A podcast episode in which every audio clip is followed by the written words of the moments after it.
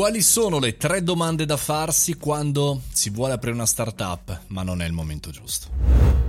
Buongiorno e benvenuti, sono Mario Moroni e anche oggi parliamo al caffettino di tematiche interessanti come quelle delle startup. Le tematiche delle startup sono tante, tantissime, e il pitch, il business plan, questo e quell'altro, ma in Startup di merda più che altro il ragionamento è è ora, non è ora, è giusto o non è giusto eh, parlare di startup, crearla, mettersi, buttarsi. Bene, l'altro giorno ero al telefono con un investitore e abbiamo...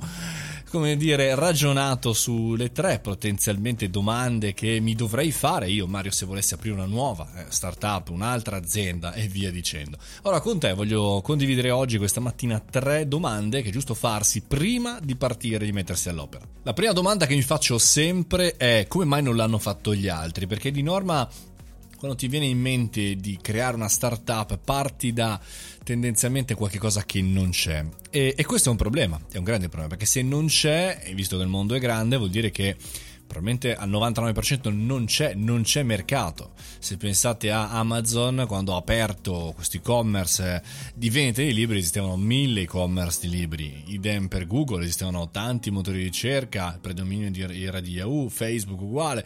E quindi insomma tutti i grandi successi sono derivanti non da idee eccezionali, ma talvolta da operation, capacità, eh, procedure, operatività eccezionale. Quindi il mio ragionamento è: se non c'è, probabilmente insomma è giusto così. Seconda domanda che mi faccio è: quante persone ho bisogno per essere indipendente a realizzare la mia idea? E qui diciamo la mia idea attuale di startup è senza dipendenti, senza uffici, senza eh, diciamo struttura tradizionale, senza l'azienda tradizionale. E invece se vado a vedere poi la startup, l'azienda eccetera eccetera, beh, è faticosa da fare, no? Inizialmente servono capitali se vuoi avere dipendenti, uffici eccetera eccetera. Quindi il punto è: se non funziona con pochissimo capitale, grazie a un'intuizione, grazie a, diciamo così, la robotizzazione delle operazioni, forse conviene eh, non fare una startup e fare un'azienda tradizionale. La terza domanda che mi faccio, super importante, è: ok, il progetto è questo, funziona in maniera molto veloce,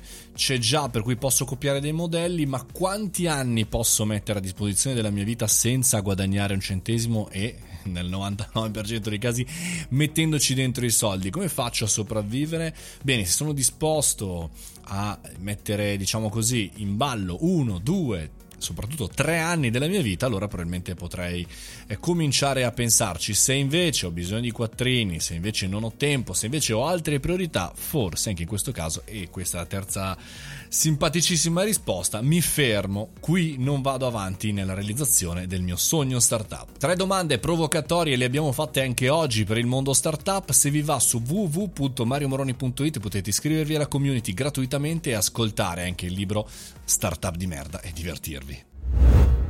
E anche oggi abbiamo concluso qui con il caffettino. Noi ci risentiamo come sempre domani alle ore sette e trenta. Se vi è piaciuto, collegatevi sul canale Mario Moroni su Telegram, oppure insomma condividete anche giustamente questo podcast. Fate i bravi, mangiate le verdure. A domani.